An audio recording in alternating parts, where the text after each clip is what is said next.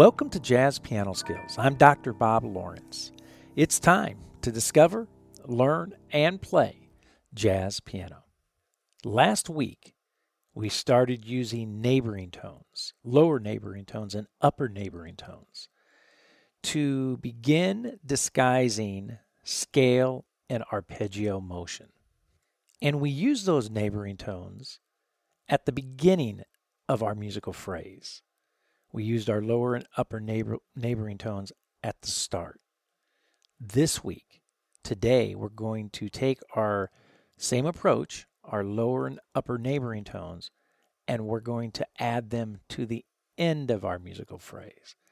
So we're actually going to have them both places at the beginning of our musical phrase and at the end of our musical phrase. So it's going to be great fun. But before we jump in and do that, I do want to take a second. You know, last week I presented some musical facts that are very important for all of us to keep in mind as we continue our journey to becoming accomplished jazz pianists. And I just want to take a second and I want to recap, I want to go through those musical facts once again.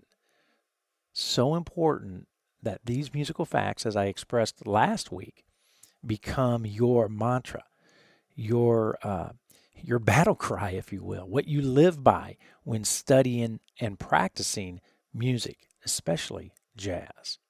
I know some of you may may be thinking, "Man, he's a little dramatic about these musical facts," but but I assure you, I am not. This is big stuff. So I want you to dial in once again, and I want you to pay very close attention to what I what I'm going to share with you regarding these musical facts. So here's a, here's just a really quick review, okay? Musical fact number 1. There are only two directions a musical line, a melody can travel. We talked about this last week, right? Two directions, up or down, and that's it. Again, I can take any piece of music from any genre. I can circle all the ascending motion, all the descending motion. And guess what? When it's all said and done, the entire melody of the entire piece would be highlighted in circles because the melody is either going up or going down. And again, most people never think about this musical fact. And if you don't think about it, I guarantee it, you do not practice it. So the bottom line is simply this when you're practicing, are you consciously aware of the direction of your musical lines? Are you intentionally ascending? And if so, why? Are you intentionally practicing descending motion? And if so, why? And not just why, but how.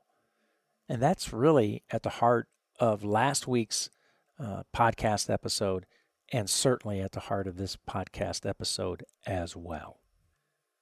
Okay, musical fact number two. In music, there are only two types of motion a musical line, a melody, can use when traveling up or down, right? Musical fact number one a musical line can either go one of two directions, up or down. Musical fact number two that mu- that that line, that melody can only utilize scale or arpeggio motion when going up or down. And once again, I can take any piece of music from any genre, circle all the scale motion using a red pencil, and circle all the scale, uh, all the arpeggio motion using a blue pencil. And when done dissecting this entire piece, I guarantee you the melody from the start to the finish, to the very end of the piece, would be highlighted in red and blue circles. Right? Again, it's a musical reality that most people give very little thought to, if any. Because when you talk about a musical fact of uh, melody traveling up or down, or musical melody utilizing either scale or arpeggio motion, most people want to discount it as, wow, man, man, this is like really basic stuff. Can we, can we get on to the good stuff? and the reality of it is, this is the good stuff, right? This is the core. This is the the the most fundamental understanding of music and how it works that you must have a command of. And it must shape how you approach practicing music when sitting at the piano.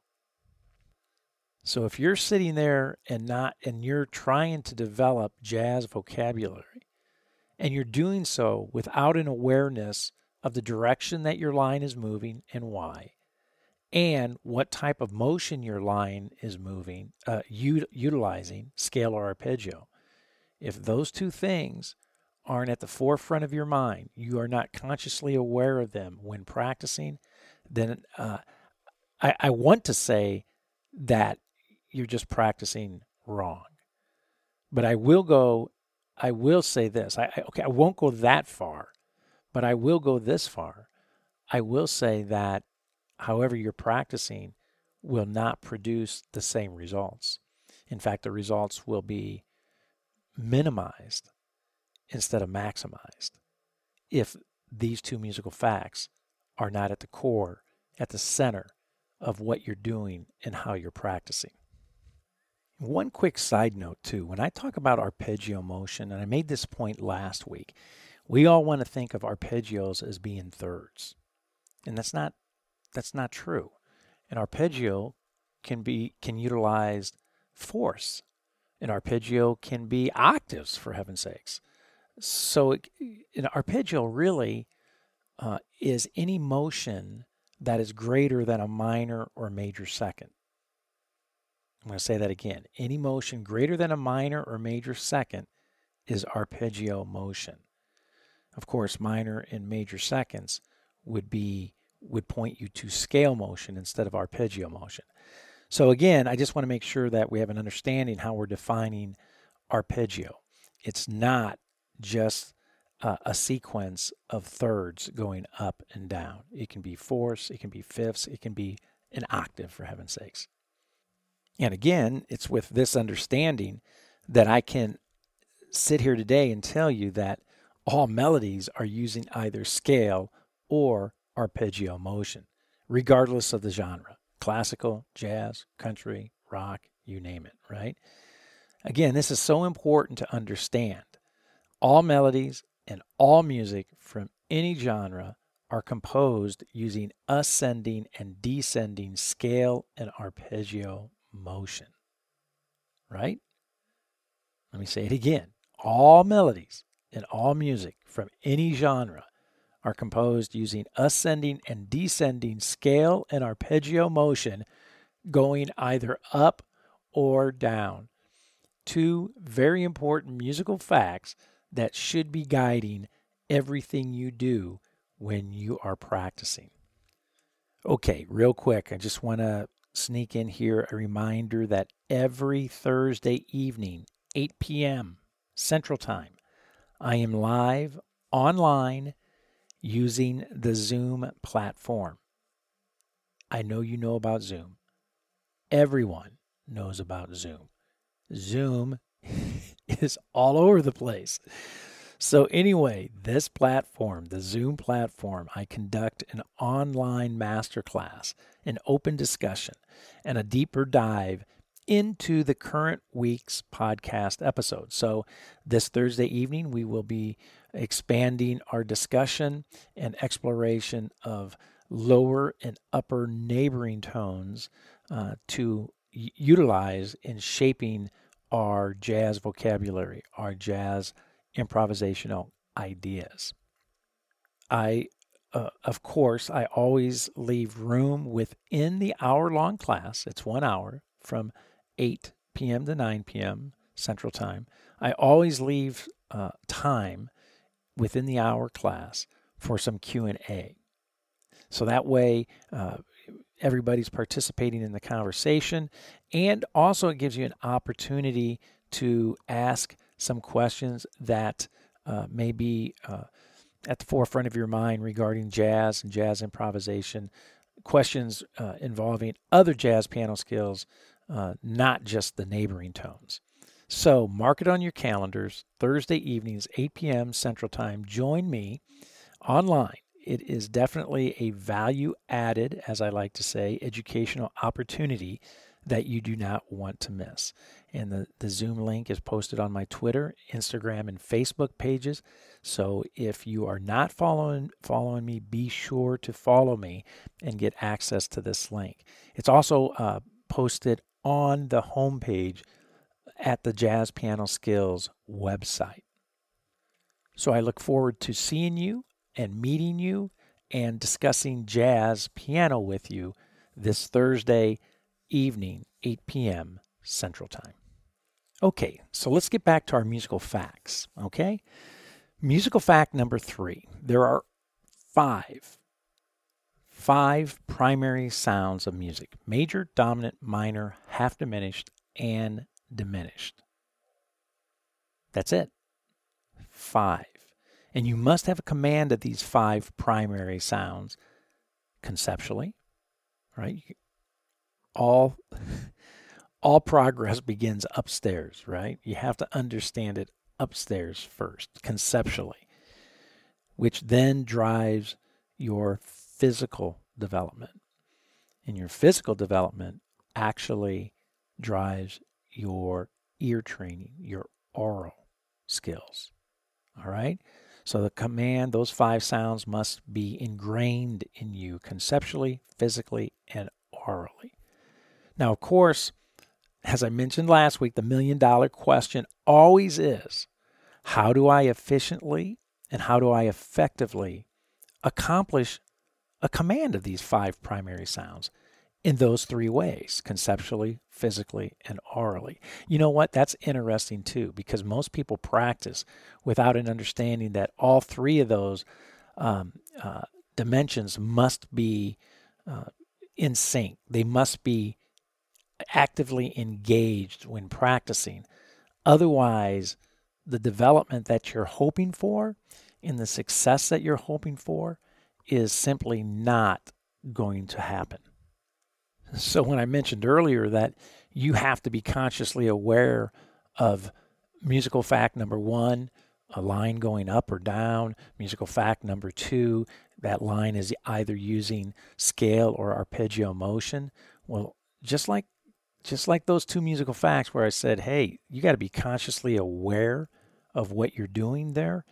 Uh, you you likewise you have to be consciously aware of am I am I mentally plugged in when I'm practicing? Am I conceptually understanding what it is I'm trying to do? Number two, am I physically executing it correctly? Am I using the correct uh, hand motion, correct fingerings? Am I approaching this the right way? And number three, are my ears engaged? Am I actively aware of, consciously aware of that I'm playing major versus minor versus dominant? Versus half diminished, diminished.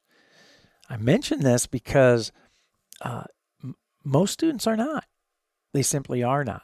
That practicing becomes just kind of a physical, uh, a physical activity, a physical reflex that they do, and then they hope that by just kind of repeating behavior over and over again, that somehow that behavior leads them to the success that they're hoping to obtain, and that's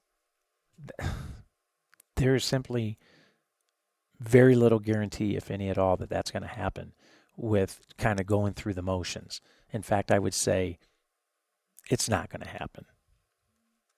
So, to answer that million dollar question, my answer is always this the most efficient and effective way to accomplish a command of the five primary sounds of music is to practice them using a systematic and methodical approach right? Kind of makes sense. You have to have a systematic and methodical approach to practicing the five primary sounds. And that systematic and methodical approach should have at its core an understanding of ascending and descending scale and arpeggio motion. Musical facts number one and number two, right? So, musical fact number three needs musical fact number one and number two. And one more quick point along these lines. Most students, when I ask them how and why and what they're practicing, the what, why, and how of, of practicing, they cannot answer that. They cannot, believe it or not, well, they may be able to answer what? Oh, I'm practicing scales. But when you press them to answer why and how, things become foggy very, very quickly. I just want to make sure that that doesn't happen to you. Okay, musical fact number four there are only 12 notes in music. That's it. That's our tuning system 12 notes. There are no more, there are no less. And each of the primary sounds of music, major, dominant, minor, half diminished, and diminished, can be constructed from each of those 12 notes. Which then brings us to musical fact number five. There are 60 chords in music, right? 12 notes times five primary sounds equals 60 chords. That's it, 60 chords. There aren't three, there aren't thousands, there's not infinity, right? There are only 60. As I like to tell students all the time, starting off on their jazz journey, I always uh, pound into them hey, look, you can do this. One chord a day for 60 days, approximately two months, and you have learned the 60 chords of music. You have the 60 chords of music under your hands. And that is a huge accomplishment. And not only is it a huge accomplishment, it is literally the foundation upon which everything in music is built upon. So, the five primary sounds of music, it's important to know, can be played harmonically. For example, I can play this uh, C dominant chord harmonically, like a chord. Boom, right? Bang, there it is. And I can play it melodically. And how can I play it melodically? As a scale or as an arpeggio. So in my left hand, I have the chord. In my right hand, I have the scale or the arpeggio. I like to say I have a solid, right? Like an ice cube, a solid. And I have a lick in my left hand, and I have a liquid in my right hand, water, or an arpeggio there. Right? Seems really basic, but it's not. It's so important for you to understand this, right? Sound, musical sound, can be played harmonically and melodically. Harmonically is in a solid form, melodic representation of that sound is in a liquid form. So important. And the liquid form is what? Either scale or arpeggio motion. So now we are right back to where we started this conversation. Five musical facts. We're right back at the beginning. There are only two directions a musical line, a melody can travel up or down, and it can only do so using scale and arpeggio motion. And that's what we set out to do last week. We used scale and arpeggio motion, and we began the process of what I what I'd like to say disguising scale and arpeggio motion because that's all we got. So we have to disguise it. And we use devices like lower and upper neighboring tones to do just that. So last week we started that process. We we uh, applied lower and upper neighboring tones to our entry point. And today we're going to apply the lower and upper neighboring tones to our destination point. In other words, from the beginning of our musical phrase to the end of our musical phrase. Okay, before we go any further, I just want to uh, make sure that you are all aware that the educational guides for this podcast episode uh, devoted to neighboring tones, the guides are available for immediate download at jazzpianoskills.com. And if you are a regular listener, you know that I develop three educational guides for every Jazz Piano Skills podcast episode which can be downloaded individually if you only want guide number one or number two or number three. You can do so individually, or you can uh, purchase them, download them as a bundle. The uh, guide number one, the illustration guide, helps you discover the jazz piano skill. How? Conceptually, right? Imagine that. The imagery, the graphics are amazing. They will help you gain a intellectual, mental, conceptual command of the jazz piano skill. And as I mentioned earlier, it is your conceptual understanding that drives your physical growth. So, the illustration guide, guide number one, is designed specifically to help you do just that. Uh, guide number two, the lead sheet guide, uses traditional music notation to help you successfully learn the jazz piano skill. How? Physically. And again, as I mentioned earlier, your conceptual understanding drives your physical development. Well, the lead sheets are designed to help you expedite your physical development. The lead sheets are available, uh, all 12 keys, not just one key, the key that I illustrate in within the podcast episode, but they are laid out and notated in all 12 keys. Simply invaluable. And uh, guide number three, the play along guide, are the play along tracks. Again, for all 12 keys. And these are designed to help you what? Play the jazz piano skill being taught in the podcast episode. The play long tracks are absolutely essential and necessary to help you develop a strong sense of internal time, proper jazz feel, and articulation. And I say this all the time as well, right? There's not a teacher in the world that can teach you time. Simply impossible. You have to experience time in order to develop time. And, and there's no better way to do this than the utilization of technology today and the utilization of play along tracks. So um, make sure that you check out all three guides the illustration guide, the lead sheet guide, the play along guide. I cannot stress enough how beneficial uh, these guides are for expediting your discover, learn, and play process. They're going to maximize your musical growth. So go to jazzpianoskills.com. Right there on the homepage, you'll see the podcast link that is in the menu bar that runs across the top of the page.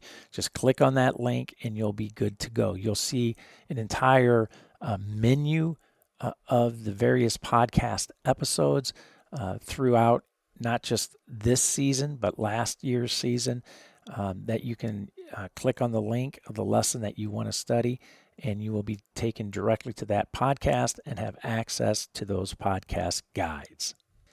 And as always, if you download the educational guides and begin utilizing them, and you have questions, you can always send me a quick voicemail message using the SpeakPipe widget that is nestled right right beneath each podcast episode or you can post your question in the Jazz Piano Skills forum and let the Jazz Piano Skills community help you. Or come on and attend the Thursday evening Jazz Piano Skills Masterclass at 8 and get your questions answered face to face. Right? So many ways. I try to provide so many ways for you to get help and assistance as you uh, discover, learn, and play jazz piano. My goal is simple I want to provide you with the best jazz piano lessons, the best jazz piano educational materials, and the best jazz piano support that is available anywhere today.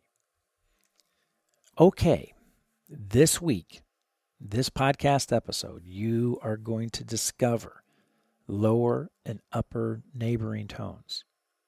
Lower and upper neighboring tones on the end of our musical phrases.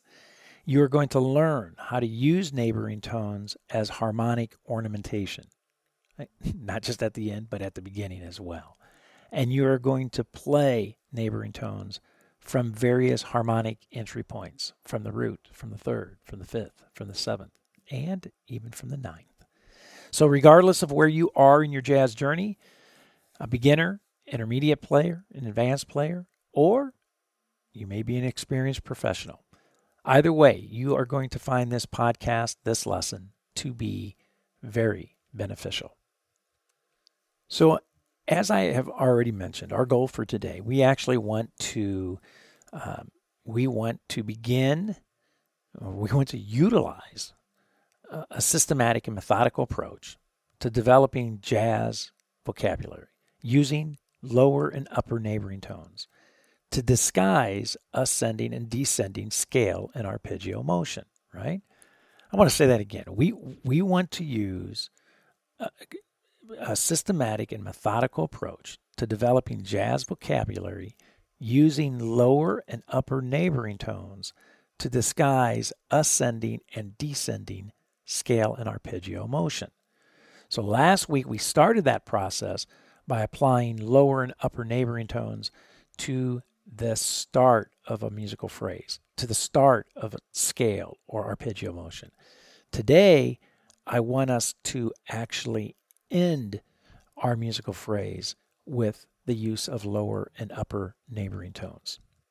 And as we did last week, we are going to continue using the C minor sound. And of course, everything that I am applying to the minor sound today, you can apply to a major sound or to a dominant sound, half diminished or diminished as well. And likewise, I want to also stress that when we talk about lower and upper neighboring tones, you can either choose to be faithful to a chord scale relationship, to a mode, right? So uh, you can say oh, C minor, we're going to use Dorian mode. So my lower and upper neighboring tones are always going to use a, a scale tone, right? Either that scale tone may be a half step below or a diatonic note or a whole step above. So you can either remain faithful to a mode or you can choose to be faithful to a pattern. And that's what I did last week, and that's what I'm going to do today. And the pattern is simply this regardless of the mode, our lower neighboring tone is always going to be a half step below, and our upper neighboring tone is always going to be a whole step above. And when doing this, what happens is when we remain faithful to the uh, to a pattern instead of a mode, it actually increases uh, the utilization of outside notes, tension, notes that are going to cause tension in your musical line. So just be aware of that. Uh, some of these lower and upper neighboring tones, when one begins to start utilizing them, uh, can cause uh, the ears to go, uh, man, that doesn't sound right.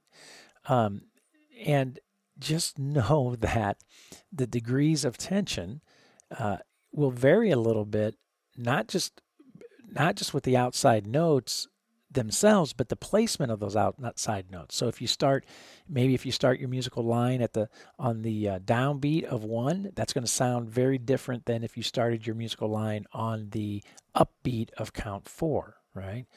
So some experimentation is going to be needed on your end.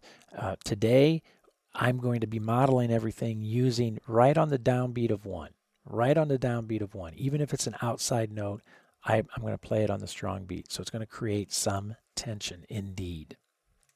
So now that now that we know that I'm going to remain faithful to a pattern for my lower and upper neighboring tones, half step below my target note, whole step above. I want to go through our lower and upper neighboring tones for C minor. So for the root, C, I'm going to be using B as my lower neighboring tone, D as my upper neighboring tone, and then, of course, the note C. For the note E flat for the third, I'm going to use as my lower neighboring tone D. My upper neighboring tone is going to be a whole step above my E flat, which is going to be F. And then my third E flat. For the target note, fifth is going to the note G. My lower neighboring tone is going to be F sharp. My upper neighboring tone is going to be A. And then, of course, my fifth, G. My seventh, B flat. My lower neighboring tone is going to be A. My upper neighboring tone is going to be C. And then, of course, the seventh, B flat. For my ninth, which is D. My lower neighboring tone is going to be C sharp. My upper neighboring tone is going to be E. And then, of course, the ninth, D. And there's a good example of what I'm talking about. C sharp is definitely outside the C minor harmonic sound, and E is definitely outside. So you have two outside notes being played and resolving to the ninth D, which is an inside note. So that's going to be quite a bit more tension than, say, uh, my D, F, and E flat on my third. All right, so just be aware of that. Okay, now the first thing I want to do, as always, I'm going to do just a little warm up. And I, I encourage you to do the exact same thing. The warm up being uh, where you just take time to circle each of the chord tones, right? Each of the chord tones that I just went through and outlined with you. So I want to outline my root, or circle my root, I should say. Circle my third, using lower and upper neighbor, neighboring tones. Circle my fifth, my seventh, and my ninth. Right? So I'm just going to play C minor, and I'm going to go through each one of these, right? And you're going to hear on the recording, right, on the demonstration here, you're going to hear me spend a little time on the root, circling it a couple times. And then I move to the third, I move to the fifth, the seventh, and the ninth. Now, you can do this a variety of ways. This is just one way in which I'm doing it. I'm also doing it at a tempo of 140, which is a pretty quick clip. And I'm just do, doing that for the sake of time. I encourage you to actually play at slower tempos and tempos that are comfortable for you. As always, every exercise that you do, uh, whether it's a warm up exercise or uh, an exercise spe- uh, focusing on a specific jazz piano skill, every exercise should be played at a comfortable tempo. This it's you're never in a speed race, right? And oftentimes when you increase speed, Quite oftentimes, the musicianship suffers. Do not allow that to happen. Everything should be played very musically, right? It should be musical. So, okay, so here we go. I'm going to bring in the ensemble. Let's listen to this first demonstration. I'm just going to spend some time uh, getting used to letting my fingers get used to the shapes of the lower and upper neighboring tones around the main chord tones, and also let my ears digest these sounds as well. So let's bring in the ensemble, let's check it out, and then we'll go from there. Okay, here we go.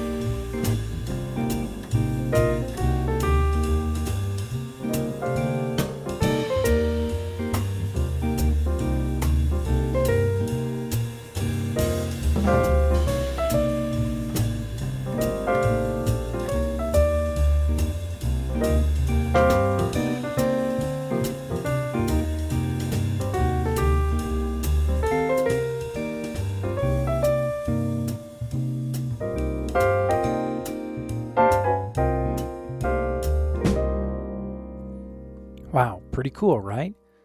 Very musical. Uh, also, did you did you notice how you know by repeating it just a couple times, and of course, if I was doing this for real and practicing it, I would re- I would repeat each one several times. Again, just getting used to the geographical location, the root, the third, fifth, seventh, ninth, the lower and upper neighboring tones around each of the main target notes, and also allowing my ears to digest the various sounds of inside and outside uh, tension notes uh, that are being used as a result of using the lower and upper neighboring tones. Especially when I get up on the top end of the sound, up there on the ninth, the uh, lower and upper neighboring tones create quite a bit of tension, both being outside and actually even more tension than normal because they're in isolation. They're not we're not going anywhere with these sounds, right? So we're kind of just sitting there on that tension. But nevertheless, it's a great time to allow your ears to focus on that sound and to digest and get familiar with and comfortable with that tension. Okay. So now that we've done our warm up, we've spent some time with the lower and upper neighboring tones for the root, third, fifth, and seventh, and ninth. Now let's let's put together some melodic ideas. And let's do so, you know, last week we circled the start of our musical phrase. So for instance, if I was going to launch launch my musical phrase on the root and just play an arpeggio like C, E flat and G, what we did we we circled that C initially with our lower and upper neighboring tones and then let the rest of the arpeggio unfold from there. So we'd get that. We'd get that sound. Really nice. Or if we we're going to do the scale, same approach, but then complete the musical phrase using scale motion. Just like that, right? Circle the root, ascend to the fifth. Well, today we're actually going to start the exact same way, but we're going to add the lower and upper neighboring tones to the top note of the arpeggio or the top note of the scale. And for now, each one, the arpeggio and the scale, is only going to travel the distance of a root. I mean, I'm sorry, the distance of a fifth. So if I start on the root, right, and I go up, I circle my C, now my E flat, and now I'm going to circle my fifth. So I get. Now it's starting to sound like a very hip jazz idea. Very nice. Or if I do the scale, again. Very nice. So it's interesting, right? Putting circling the first note of the arpeggio, circling the last note of the arpeggio, or circling the first note of the scale and circling the last note of the scale. Wow. Talk about disguising the arpeggio and the scale. It certainly does the trick. So let's let's hear this in musical uh, in a musical setting in musical context. Let's bring the ensemble back in and now I'm going to spend some time approaching it in the following way. I'm going to begin by just focusing on my entry point and my destination point. So I'm going to circle my root. Now I'm going to circle my fifth. I'm going to circle my root, circle my fifth. Once I'm comfortable with that, then I'm going to add in my arpeggio motion. And you're going to hear me do that a couple times. Once I'm comfortable with that, I'm going to convert it to scale motion. Right? It's very nice. So let's bring the ensemble and let's check it out. Let's listen to it and see what we think. Here we go.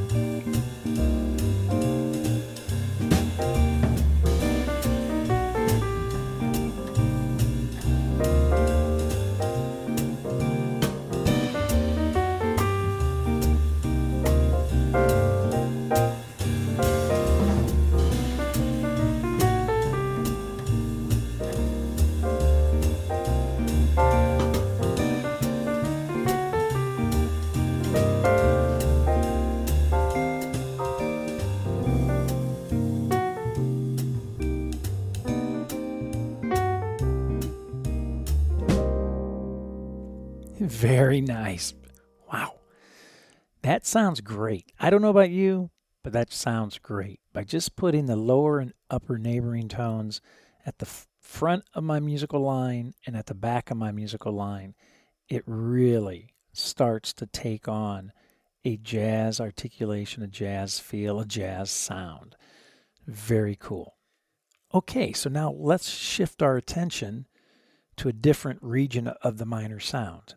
Instead of focusing on the root to the fifth, we are now going to focus on the third to the seventh. However, we are going to apply because we're using a systematical, a systematic and methodical approach, right? We are going to apply the exact same process. So we're going to circle our third, then our seventh, our third, our seventh. Now we're going to come out of that with an arpeggio, or we're going to come out of it with a scale. Right? So again, isolate the, the third, the seventh, insert arpeggio motion, insert scale motion.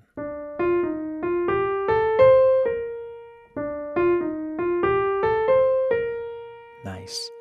So now let's bring in the ensemble and let's listen to how this sounds in a musical setting, in a musical context. So here we go. Let's check it out.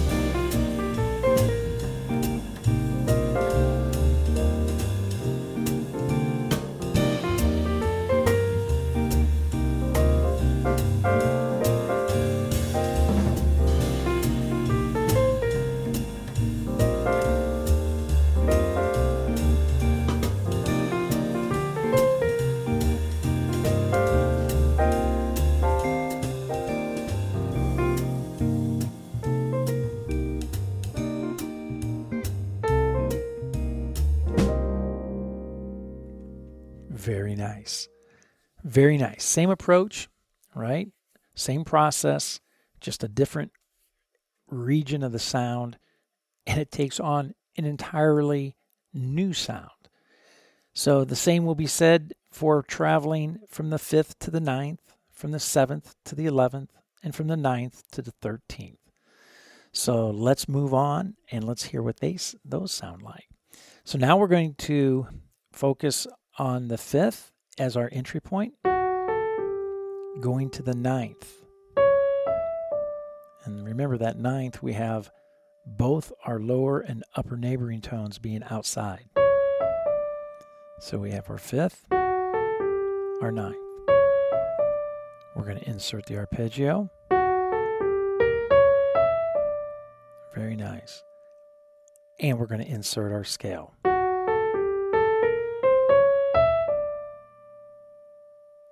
Wow. Just, you know, actually just listening to them without even putting them in a musical setting or context, they sound fantastic. But let's bring in the ensemble. Let's hear these now with uh, a musical backdrop, and let's hear how these lower and upper neighboring tones affect the fifth and the ninth as we play our scales and our arpeggio. Here we go. Let's check it out.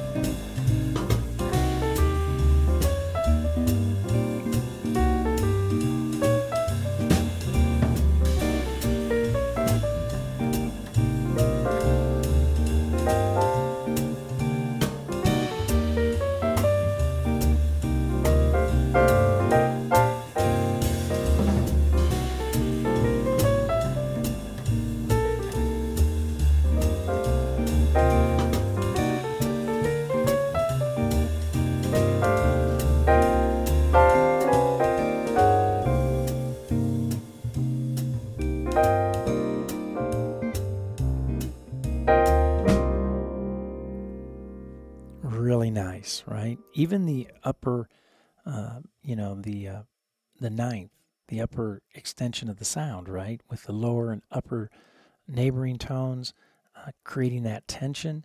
Even after you play it and listen to it, you start to go, "Wow, man, that sounds pretty hip," right? And again, remember, we're just we're just dissecting the minor sound, and we're we're cutting out little regions and applying these neighboring tones to create little patterns that would be um, would be um, expanded or broadened in in a real improvisational setting. However, we have to begin with the patterns before we can do that, right? So, um, anyway, to help you with that, uh, I want to make mention of the jazz piano skills courses that are available as well. Uh, many of you already know about them, but for those of you that are new to the Jazz Piano Skills podcast, I want to make sure that you are aware that there is a jazz piano curriculum available at jazzpianoskills.com. This curriculum is like the uh, podcast guides on steroids, right? Um, they are invaluable, sequential, self paced courses packed with lessons addressing and focusing on a very specific jazz piano skill. Um, they in, have detailed instruction and illustrations each lesson. Each lesson has in depth educational talks, interactive learning media, traditional guides and worksheets that you can download and utilize as well, high definition video demonstrations. I play everything in all 12 keys so you can see fingerings and hand movement as well, play along tracks and lead sheets that you can utilize, and of course, professional and personal educational support. And to make it really convenient, mobile access to this material, to all the courses and the lessons from your desktop, your laptop, from your phone to your tablet to your TV to your watch, right? Any of your smart devices. So be sure to check out the Jazz Piano Skills courses at jazzpianoskills.com. Okay, so now we have we have looked at the third to the fifth. I'm sorry, the root to the fifth, the third to the seventh, and the fifth to the ninth. So now let's turn our attention to the seventh to the eleventh. So we're going to again use the exact same process. Our systematic and methodical approach is that we circle our seventh, our entry point, and now we're going to circle our 11th using lower and upper neighboring tones. Lower neighboring tone a half step below our target entry point, which is our B flat, right? And the upper neighboring tone being a whole step above our B flat. So we put it together. And now the 11th the same way E, G, and F. So now that we've established our entry and our destination point, let's insert the arpeggio. Nice. And we'll insert the scale. Very nice. So let's bring in our ensemble. Let's hear how this region of the minor sound sounds when we apply our lower and upper neighboring tones to the seventh and to the eleventh. So here we go. Let's check it out.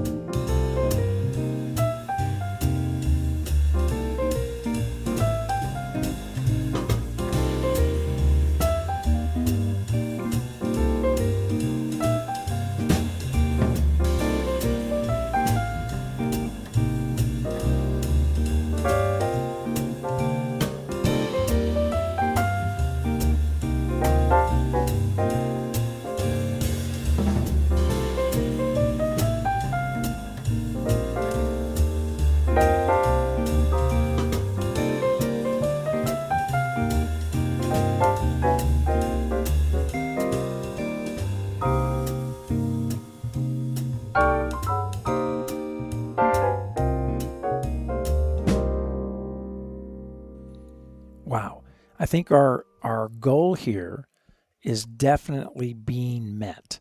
And our goal is to disguise our scale and arpeggio motion, right? And right now we're using just ascending motion, but the, we could do this exact same thing descending with these patterns. So, using lower and upper neighboring tones on the front end and the back end of our line certainly takes the edge off it being just a scale or an arpeggio that you're playing. So now we have uh, one left, one more to do, and we're going to do this uh, with our entry point being the ninth, which is going to be our D, traveling to the A or to the 13th. So we're going to circle our 9, and then we're going to circle our 13. Our 9, our 13. Once we once we have established those two points, now we're going to circle our ninth and insert the arpeggio. Very cool. And we're going to insert the scale. Wow. Now keep in mind, there's going to be a little tension here, right? These are, are we're using outside notes as our lower and upper neighboring tones. Uh, so they're going to create a little tension.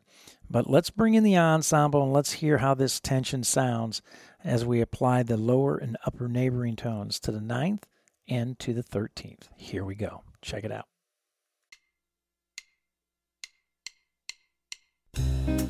Wow.